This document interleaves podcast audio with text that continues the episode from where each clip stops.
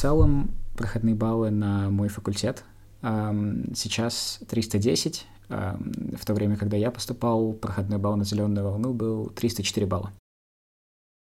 Всем привет! Вы слушаете подкаст «От сессии до сессии». Подкаст о студенчестве, который можно включить во время скучной потоковой лекции или который можно включить, если вы вдруг оказались в одном вагоне метро со своим одногруппником, и вам неохота заводить с ним или с ней какой-то small talk, и поэтому вы вставили наушник и включили подкаст. Но, но, этот подкаст нельзя слушать перед сном. Нет, слышите, я запрещаю вам включать его на ночь. Ну так вот, а, забыла представиться. Меня зовут Света Горностаева, хотя моя мама возмутилась и сказала, что мне надо представляться как Светлана Горностаева. Но что я возразила, что это будет моим этим самым псевдонимом, как, например, Дима Билан. На что мама сказала, что вот, Дима Билан-то 40-летний мужик, который мучается, потому что вся страна его называет Димой. Я погуглила, и, ребята, ему реально 40 лет. Видите, сколько много новой и полезной информации. Не зря уже включили подкаст.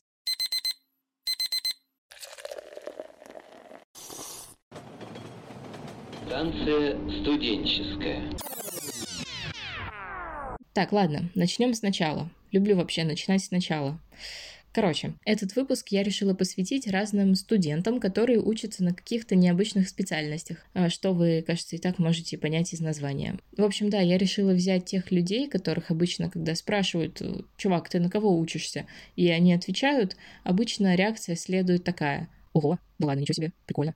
Или, ого, а это как?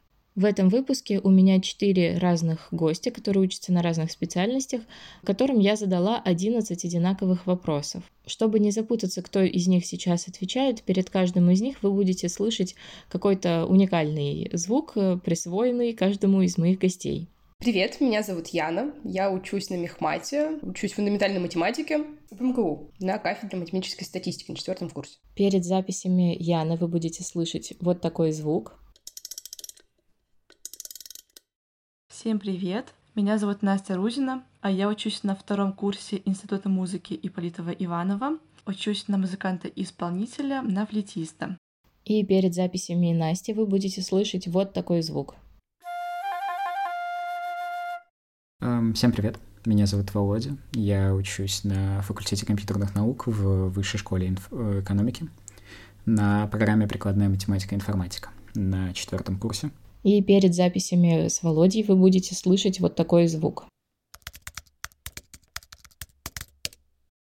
Привет, меня зовут Яна Новикова, я учусь на клинического психолога в Московском государственном психолого-педагогическом университете на факультете консультативная и клиническая психология. В этом году я перешла на четвертый курс. Ну и перед записями с Яной вы будете слышать, внимание, подлую еврейскую музычку.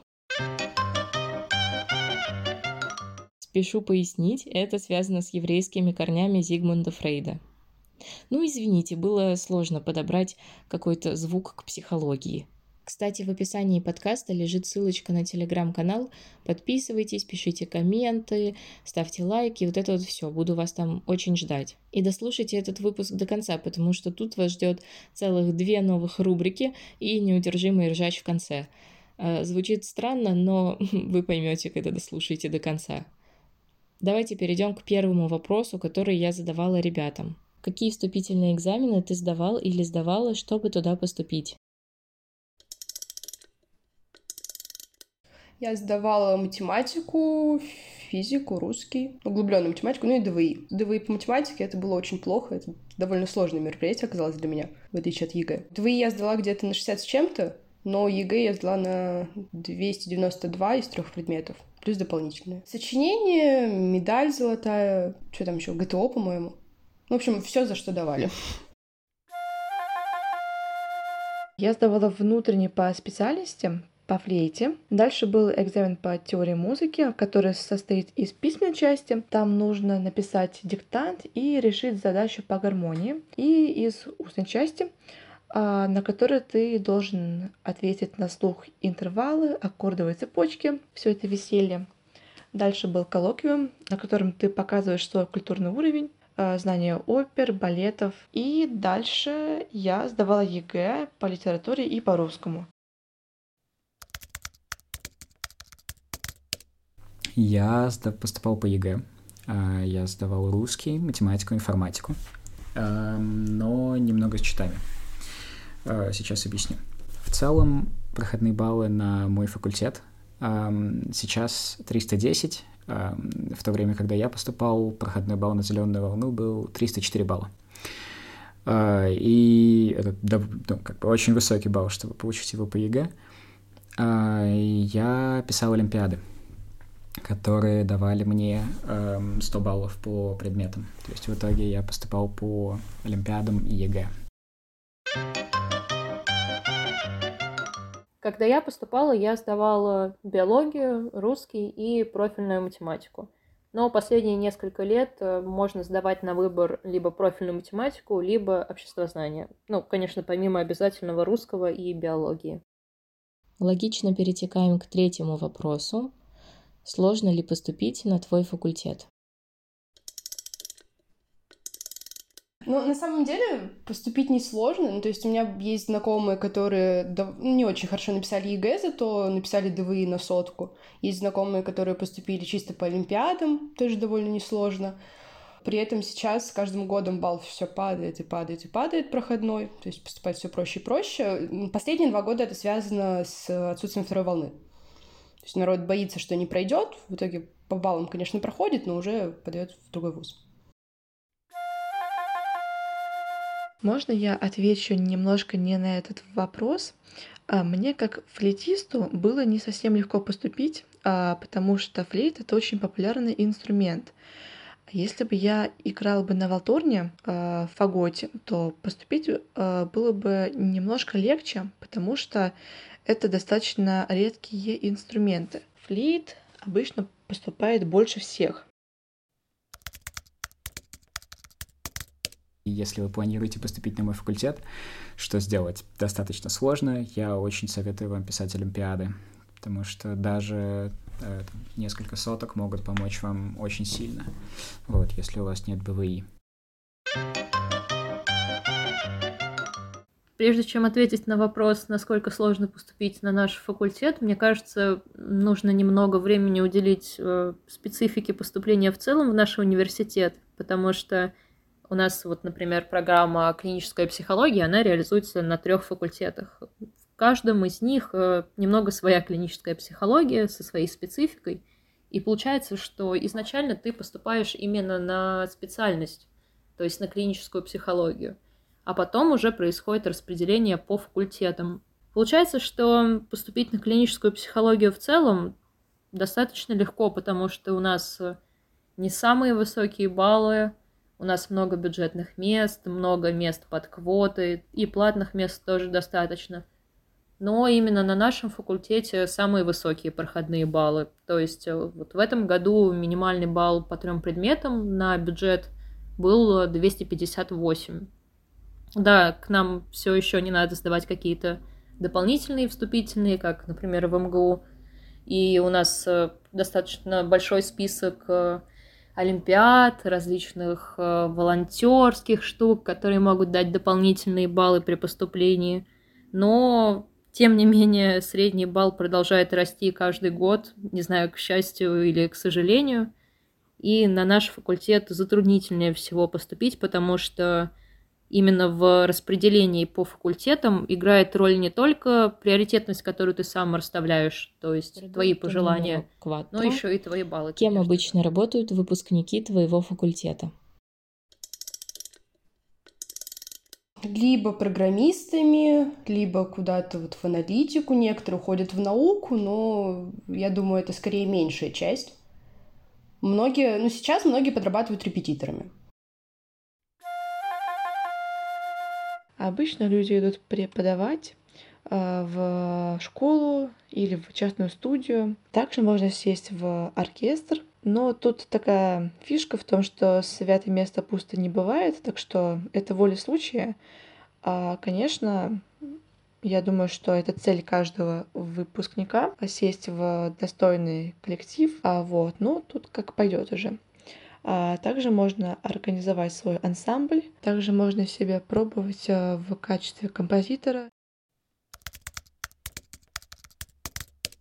Выпускники моего факультета работают, э, на самом деле уже начинают работать на третьем-четвертом курсе разных больших компаниях, таких как э, Яндекс, Тинькофф. В целом они работают разработчиками, аналитиками, дата-сайентистами, машин, машинным обучением. Это лишь часть профессий, которыми можно заниматься на самом деле, потому что они, а эти профессии достаточно прямолинейные. Вот. Также ребята занимаются разными научными работами в лабораториях, э, в лабораториях вышки, в лабораториях МФТИ, кто-то пилит свои проекты. Дальше можно уехать. Буквально, если где-то используется математика и программирование, то выпускники нашего факультета, скорее всего, могут там работать. Если говорить о тех, кто остается работать по профессии после выпуска, то это все равно достаточно широкий спектр занятости, потому что кто-то идет в образовательные учреждения, например, э, педагогом-психологом в э, детские сады, в школы. Кто-то остается работать у нас на факультете, в университете, например, преподавать. Это могут быть э, различные ПНИ, детские дома, центры социальной защиты и помощи, учреждения здравоохранения. И не только психиатрические больницы и клиники, но также в целом больницы. Например, э, тот же самый Склиф, в котором мы проходим практику. Некоторые идут в службы психологической помощи, также есть ребята, которые находят себя в HR и в целом в менеджменте, в подборе персонала, в различных больших корпорациях. И, конечно, многие ведут э, свою частную практику, то есть э, оказывают услуги психологического консультирования и немедицинской психотерапии. Что особенного в парах на твоей специальности или на твоем факультете? Ну, уютной атмосферы у нас нет. у нас есть много-много учебы, особенно вот первые три курса. Это много-много математики, и больше практически ничего нет. Еще есть там программирование, по-моему, один год английского или полтора, и БЖД полгода. А так только математика. Э, уютной атмосферы нет, но на некоторых кафедрах, например, на кафедре математической статистики, постоянно весь стол засыпан печеньками и конфетами. Меня, правда, ни разу не угощали, но я не очень часто туда захожу, возможно, из-за этого. Наверное, особенность учебы на моей специальности в том, что никто никого не заставляет, не гонит. А, то есть, да, ты, конечно же, обязан посещать все пары, но основная нагрузка заключается в твоей самостоятельной работе на инструменте. То есть хочешь, можешь уделять этому час в день, хочешь э, хоть по 6 часов в день. А, Все зависит от тебя. И никто не будет как-то ругаться, заломать руки, как ты мог. Нет, это, в общем-то, твое дело личное. У нас безумно классный учебный офис, которому я безумно радуюсь. У нас есть э, Соколов Евгений Андреевич, который является богом и спасителем. Эм, это наш академический руководитель, а также преподаватель по машинному обучению. Я считаю, что у нас на факультете очень хорошие отношения между учебным офисом и студентами. И довольно часто, когда люди думают о том, поступать ли им на ПМИ вышки, они также рассматривают и ФПМИ физтеха. И вот большая разница в том, что у нас сильно меньше нагрузки в плане лекций и в плане занятий. У нас очень сильный упор идет на домашние задания. Еще одно большое отличие вышки — это наличие накопа, а, который позволяет а, тебе, если ты учился во время эм, всего семестра, и ты делал все домашние задания и так далее, и так далее, все зависит от формулы, то ты можешь чуть меньше беспокоиться на экзамене. И это на самом деле одна из вещей, за которые я очень сильно благодарен, потому что она спасает безумное количество нервов. Мне кажется, что наш факультет отличает э, атмосфера во многом, потому что у нас есть очень теплая и уютная преемственность поколений среди студентов, э, которая проявляется в том числе через тьюторскую службу, когда старшие курсы помогают младшим курсам, сопровождают их на пути обучения, делятся своим опытом, поддерживают. У нас достаточно много мероприятий, которые проводятся именно внутри факультета. Какие-то выезды ранее проходили до ковида. Зимняя психологическая школа — это отдельный вид удовольствия для нашего факультета. Это мероприятие, когда мы на пять дней выезжали в Подмосковье и все эти дни слушали различные лекции, проходили мастерские от наших преподавателей и старших курсов. Ну и, конечно, много тусили. Еще у нас есть потрясающее мероприятие «Чай с деканом», когда наш декан приходит к нам, и мы обсуждаем какие-то темы, которые нас волнуют, или которые просто заранее выбрали, потому что они нам интересны. На эти мероприятия приходят еще преподаватели. И в целом у нас очень много крутых специалистов, как практиков, так и теоретиков, многие из которых при этом открыты для коммуникации и исключительно поддерживающие и добрые. И это непередаваемая на самом деле атмосфера поддержки, за которую хочется держаться и из которой очень грустно выходить. И мне даже больно представить, что будет, когда я закончу обучение, как я буду расставаться, по крайней мере, на какое-то время с этими людьми. Вопрос шестой. Как у вас проходит практика? Практики, конечно, у нас не как у каких-нибудь геологов, которые ездят в поля, в океаны, еще куда-нибудь. У нас практики — это преподавание, пока у нас такой не было. Ну, это преподавание и э, что-то по специальности. Это может быть связано с твоей работой, либо, например, сейчас нам летом преподаватель писал, что у него там есть какие-то задания, и можно их порешать, и это зачется за практику. А обычно это уроки в музыкальной школе. Интересный и важный опыт, а, который каждому музыканту рано или поздно нужно будет пройти. У нас есть на факультете две практики. Одна учебная практика в конце второго курса, первого курса, и одна производственная практика в конце третьего курса. К нам приходят разные компании э, и предлагают пойти к ним на неделю-две. Это могут быть такие компании, разные банки, Альфа-банк, по-моему, Тинькофф банк. В общем, есть много разных компаний, которые приходят, предлагают проекты и предлагают нас взять на пару недель. На самом деле это совсем немного две недели это практически ничего в плане опыта промышленной разработки. Вот. Но, насколько я понимаю, часть людей просто остается там дальше и продолжает работать в течение лета или, возможно, даже в учебное время.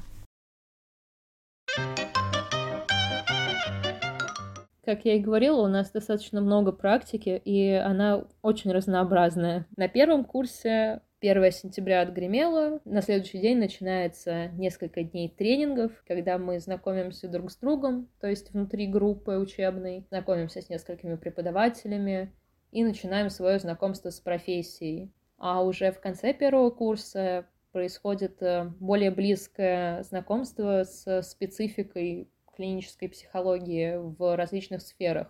То есть мы посещаем разные организации – и общаемся с представителями разных видов клинической психологии, если так можно сказать. Например, это может быть э, посещение телефона доверия, психиатрической клиники, а, службы психологической помощи населению и многие другие. Дальше начинается еще более интересная практика. На втором курсе я ходила в школу на психодиагностическую практику. Мы проводили различные методики, своего рода тесты на детях и подростках. Также нам давали проводить тренинги и небольшие м, игровые консультации с детьми и подростками.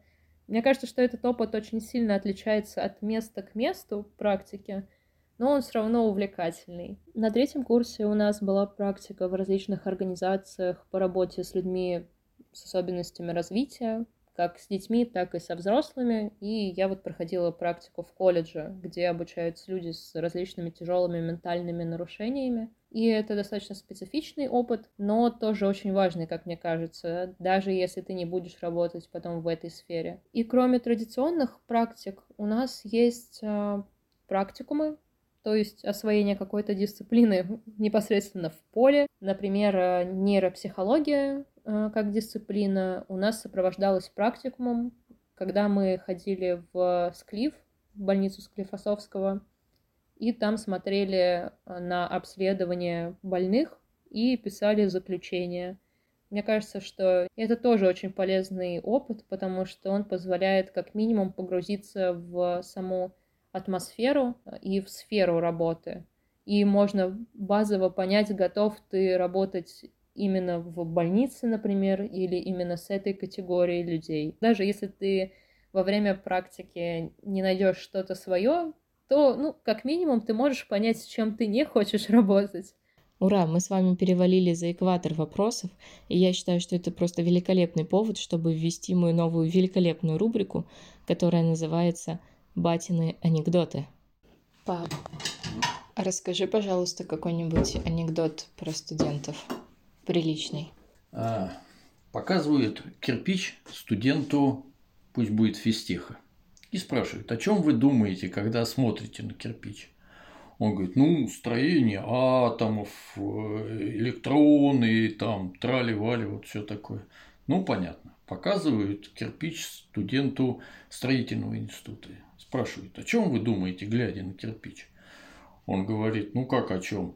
Сколько там песка, сколько там температура обжига его была, ну, когда его изготавливали. Ну, понятно, да. А теперь Мефисту показывают. О чем вы думаете, глядя на него? о пиве, о женщинах. Почему? А я всегда о них думаю. Спасибо, благодарю. Пожалуйста, приходите еще. Так, ну посмеялись и хватит. Переходим к вопросу номер семь. Как оказалось, одному из самых сложных. Вопрос был следующим. Сложно ли тебе учиться? Но мне было сложно учиться, наверное, первый год, потому что я ответственно к этому всему подходила, мне еще было интересно в какой-то момент. Я пыталась все делать, ко всем экзаменам готовиться, готовиться хорошо. Потом у нас началась дистанционка еще э, во втором семестре первого курса, и учиться стало куда проще, и экзамены проще, и сама учеба. Потом на втором курсе я уже практически не ходила на лекции, но ходила на семинары. На третьем курсе я уже меньше ходила и на лекции, на семинары. Ну, в общем, с каждым годом становится все проще. Единственное, конечно, экзаменационная сессия — это месяц, когда ты просто сидишь и учишься. Это все еще сложно, хоть я и не собираюсь идти там выйти с красным дипломом. Все равно надо готовиться, хотя бы три дня, но усердно и прям целыми днями. Формально пар у нас не так уж и много, но фишка в том, что всегда можно взять, взять больше ансамблей, сесть в, не, в несколько оркестров. Можно на той же флейте играть дома не по 3 часа, а по 6 часов. Я пытаюсь взять по максимуму. Так что, наверное, мне учиться легко, потому что это в кайф.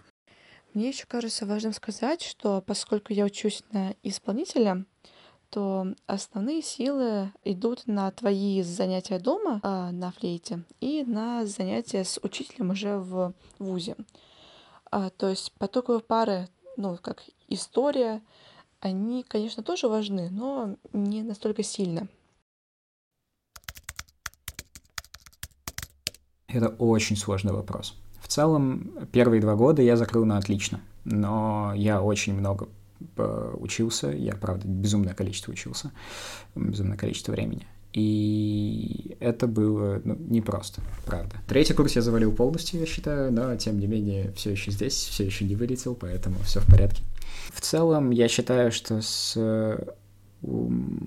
подходом в вышке в плане большим упором на домашние задания и накопленной системой – вылететь довольно сложно. То есть, если ты действительно занимаешься и даже хоть что-то делаешь, то обычно к экзамену у тебя есть там хотя бы четверка по накопу, и тебе не нужно сильно много беспокоиться о том, что происходит. Но очень легко остаться позади, потому что, особенно если ты не занимался до первого-второго курса разной продвинутой математикой, такой как матанализ или линейная алгебра, то может быть очень-очень непросто. Просто те, кто знают это, получат чуть-чуть преимущество в начале. Я ждала этот вопрос, потому что я сама не знаю, как на него ответить. Я просто для себя выбрала стратегию, что я не хочу упахиваться в сессию, поэтому я работаю весь семестр, а потом на сессию отдыхаю. И получается, что когда на одно и то же время выпадает сдача, например, нескольких больших работ, то тогда, да, приходится спать по 3-4 часа, упахиваться, И, конечно, в такие моменты я чувствую, что не очень-то хочу дальше учиться. Но в целом, наверное, я во многом выезжаю за счет своего интереса и своей внутренней мотивации к обучению. Question number eight. Почему ты решил или решила поступать именно туда? Почему я решила поступать именно на математику? Потому что в девятом классе я почему-то решила, что она мне нравится. Ну, у меня действительно это получалось, мне было интересно. Пошла в лицей на направление матинфо. Тоже было интересно, тоже получалось, не сразу, но я как-то этого добилась, хорошо разбиралась, поэтому решила, что математика — это мое, я хочу этим заниматься. Почему я пошла именно в МГУ, я не знаю, все еще не знаю. я могла с успехом пойти в вышку, но я решила, что как-то мехмат, МГУ, это звучит как-то престижно, я об этом всегда слышала, ну, как-то особ- особо не думая, подала документы и поступила. Вообще в музыке очень важна роль твоего учителя, так что не знаю, как все, но лично я долго искала именно своего наставника, мастера. Так что тут дело не в престижности вуза, а дело в том, у кого ты учишься. В одиннадцатом классе я думал, что я абсолютно точно хочу, хочу пойти в программирование. Но я понимал, что также я очень неплохо разбирался в математике, и я не хотел забрасывать эту часть, и я бы хотел дальше развиваться в ней, возможно. Вот. И я хотел найти программу, в которой будет много сильных людей, которые будут пользоваться действительно успехом, потому что для меня было важно, чтобы мой университет и моя программа узнавалась. И мне было важно, чтобы это была программа, которая позволяла бы мне развиться разносторонне, чтобы дальше я мог сам выбрать, чем я хочу заниматься и как я хочу работать. И опять же я выбирал между физтехом и вышкой, но э, одна из олимпиад, э, которые я взял по-русскому, она котировалась в вышке, но не котировалась в физтехе. И поэтому вот этот сложный выбор за меня сделали сами университеты, где я получил бюджет вышки, но не в физтехе. Вот, поэтому я пошел в вышку. Ну и еще на самом деле, потому что со мной пошли также семь человек из моего класса, на факультет свой я попала совершенно случайно. Ну, буквально, когда я подавала документы в университет, я поняла, что у меня есть пятый комплект, я не знаю его куда подать, и вспомнила, что сестра моего бывшего молодого человека училась в каком-то там университете. Я посмотрела, что она училась в МГППУ, и решила, что, ну, ладно, подам документы сюда, почему нет. На обум практически выбрала факультет, ну и, к счастью, попала. Мне кажется, что все сложилось как нельзя лучше. А вот выбор клинической психологии как специальности был куда более осознанным в моем случае, потому что, с одной стороны, в детстве я хотела быть врачом, но потом поняла, что я слишком человек чувствительный, и мне будет сложно сталкиваться в таком количестве с большой ответственностью и с человеческим страданием. Навряд ли я выдержу условно резать и зашивать людей, но мне все еще важно оказывать помощь и поддержку людям. А потом в подростковом возрасте я сама проходила через длительную психотерапию при медикаментозной поддержке и поняла, что, кажется, вот это тот вид помощи, который я хочу оказывать людям. Я хочу помогать им разбираться в себе, в своей жизни и делать эту жизнь лучше, и делать ее подходящей для самого себя.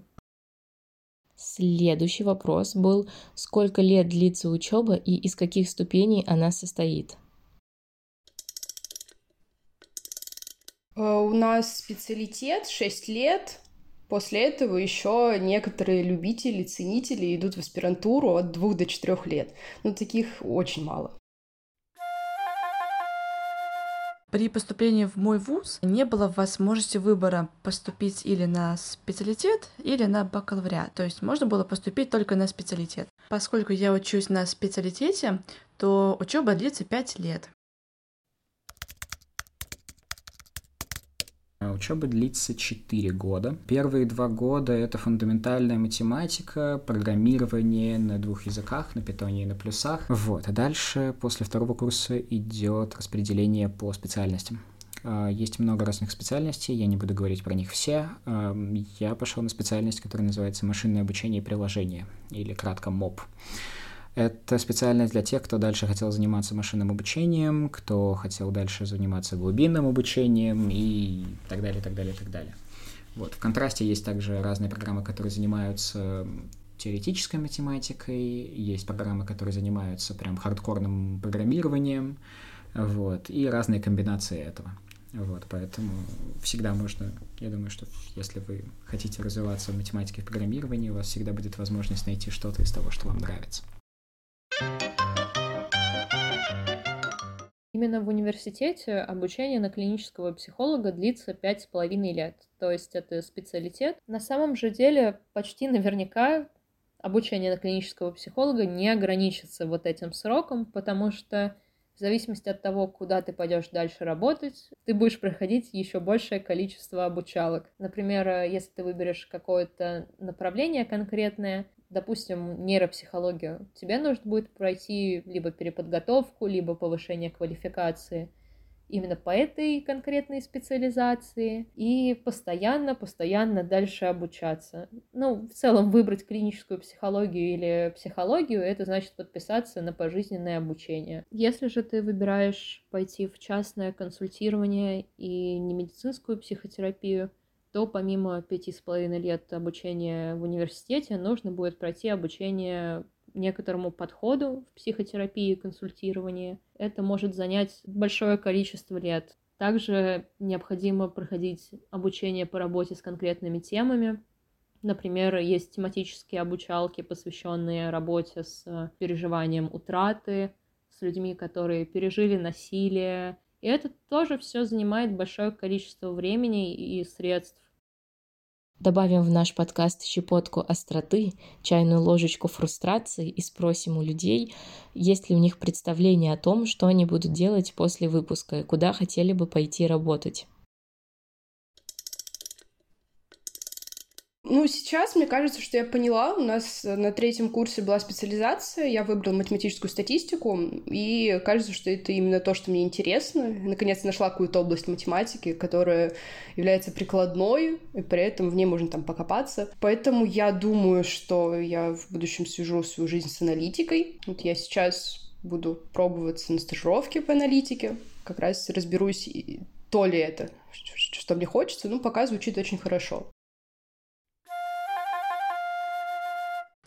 Ой, это вопрос интересный. Я думаю, что мой план еще тысячу раз изменится, а, но пока что я хотела бы после окончания специалитета поступить в аспирантуру, потому что в музыке всегда есть чему еще учиться. Это процесс долгий, но очень интересный. Я думаю, что параллельно с учебой в аспирантуре еще можно будет работать в качестве учителя, почему бы нет. У меня уже есть частные ученики, и на, сам, на самом деле это, это, это очень здорово, когда ты видишь результат своей работы, когда ты видишь, как они выросли, то у них получается. Это прям здорово. Можно будет сесть в ансамбль и сопровождать разные культурные мероприятия, допустим, как э, выставки, свадьбы, концерты. Это очень сложный вопрос. Я бы очень хотел пойти в анализ данных в финансах, эм, профессия, которая называется Quantitative Researcher. Вот, но я не совсем знаю, смогу ли я туда попасть. Эм, я уже работал разработчиком, э, немного разработчиком-аналитиком в течение, вот, во время третьего курса. И я подумал, что больше хочу заниматься, действительно пойти в эту сферу. Вот, но а, посмотрим, что будет. Вот. Еще хотелось бы, конечно, когда-то закончить магистратуру, но я думаю, что пока что хочу взять перерыв. Сейчас я не очень уверена в своих планах э, после выпуска из университета, потому что мир чертовски быстро меняется. Но в целом я бы хотела заниматься частной практикой. Сейчас я как раз прохожу параллельно с университетом обучение одному подходу в психотерапии. Также в последнее время я много думаю о том, чтобы после выпуска, кроме практической работы, также заниматься научной деятельностью. И последний вопрос, который точно заставит вас переслать этот подкаст всем своим знакомым старшеклассникам. Я попросила ребят поделиться каким-нибудь советом или лайфхаком для абитуриентов их факультета. Но на самом деле мехмат туда не надо идти, если ты не увлечен математикой очень сильно, потому что у тебя сразу пропадет все, всякое желание, потому что ее очень много. Если ты это не любишь, ты не видишь красоту в этом, то это, это не твой путь. Типа, это просто будет очень сложно.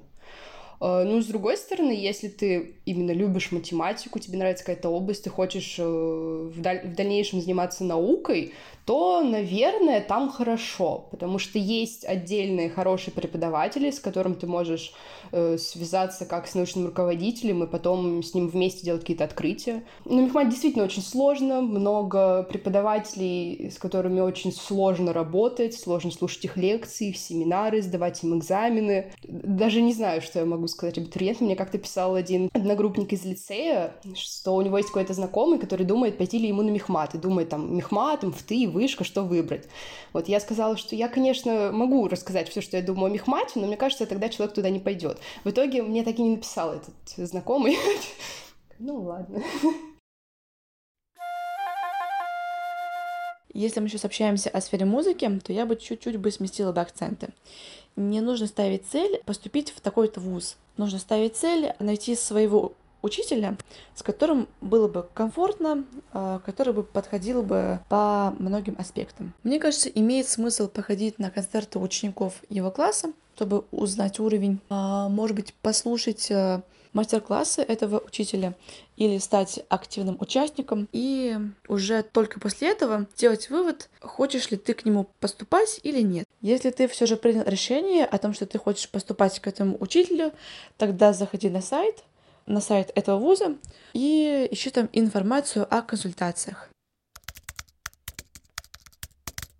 Для того, чтобы поступить, вам примерно 100% нужны Олимпиады. Просто сейчас зайдите, посмотрите на список Олимпиад, просто идите их писать. Правда.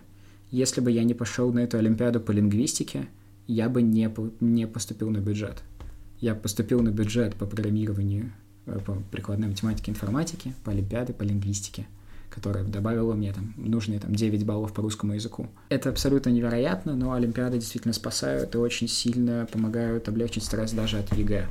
Если вы хотите учиться действительно с очень сильными людьми, то я советую вам поступить сюда. Здесь очень сильные учителя, очень сильные студенты и просто элементарная эта атмосфера людей, которые постоянно движутся вперед. Я считаю, что это правда незаменимо для учебы. Я правда думаю, что учиться здесь нелегко, но в итоге это стоит того. Тем, кто думает поступать в МГППУ и конкретно на наш факультет, я бы, наверное, посоветовала заранее подумать о своем интересе. То есть, э, почему вы именно эту специальность хотите выбрать и почему именно этот факультет? Каким вашим интересам и потребностям это обучение будет служить? То есть, это будет больше про желание самопознания или про желание помогать другим. И, конечно, на нашем факультете я бы советовала включаться во внеучебную жизнь, и позволить себе насладиться не только зубрежкой и огромным количеством учебы и работы, но и внеучебной жизнью. Ну что, вот такие вот получились интервью. Еще раз спасибо ребятам за них. И знаете, пока я монтировала этот выпуск, я отметила, что, может быть, мне так повезло с окружением, но всех этих четверых людей, их очень приятно и интересно слушать, благодаря тому, что они увлечены тем, чем они занимаются. И даже если они могут периодически поныть о том, что там сессия тяжелая, или одногруппники достали, или что-нибудь в этом роде, все равно им нравится учиться там, где они учатся, и это очень клево, и это очень заряжает. И еще мне запомнилась прикольная мысль Яны с клинической психологии о том, что за время практики можно не только понять, где ты хочешь работать, но и понять, что чем-то ты не хочешь заниматься после выпуска. И это тоже полезный вывод из практики. Я тут с ужасом обнаружила, что довольно мало моих друзей и знакомых слушают подкасты. Поэтому я решила вести еще одну новую рубрику, в которой я просто буду советовать какой-нибудь подкаст. Я никак с ними не связана, разумеется, у меня как бы слишком маленький подкаст, чтобы была какая-то реклама. Это просто моя, так сказать, чистосердечная рекомендация. И в этом выпуске я решила посоветовать один из тех подкастов, которые слушаю с самого начала и не пропускаю ни одного выпуска. Он называется «Розенталия Гильденстерн». Это подкаст о русском языке и лингвистике, где один журналист и один лингвист безумно интересно, с горящими глазами это все обсуждают, обсуждают разные диалекты, обсуждают, как там на русском языке говорить о деньгах или о деньгах, обсуждают, кстати, орфоэпию тоже, а, обсуждают, почему не нужно вообще осуждать людей, которые говорят что-то не так, как написано в словаре и прочее. Особенно я люблю подкаст про русский язык и политику. И второй мой любимый эпизод про русский язык и мат — ну и, конечно же, абсолютно все другие выпуски тоже очень интересные. Просто, просто, ребят, попробуйте, послушайте. Я плохого не посоветую. Кстати, поделитесь в комментах каким-нибудь своим любимым подкастом. Ну, кроме, конечно, от сессии до сессии. Господа, еще раз призываю вас подписаться на телеграм-канал подкаста, поставить подписки, сердечки, вот это вот все, написать в комментах название вашего любимого подкаста и, может быть, какие-то интересные выводы из этого выпуска. На этом все. Спасибо за внимание. До связи. На каком вузе?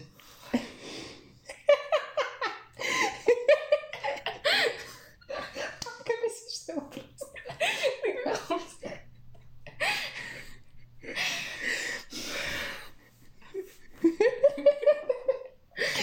Классное мероприятие.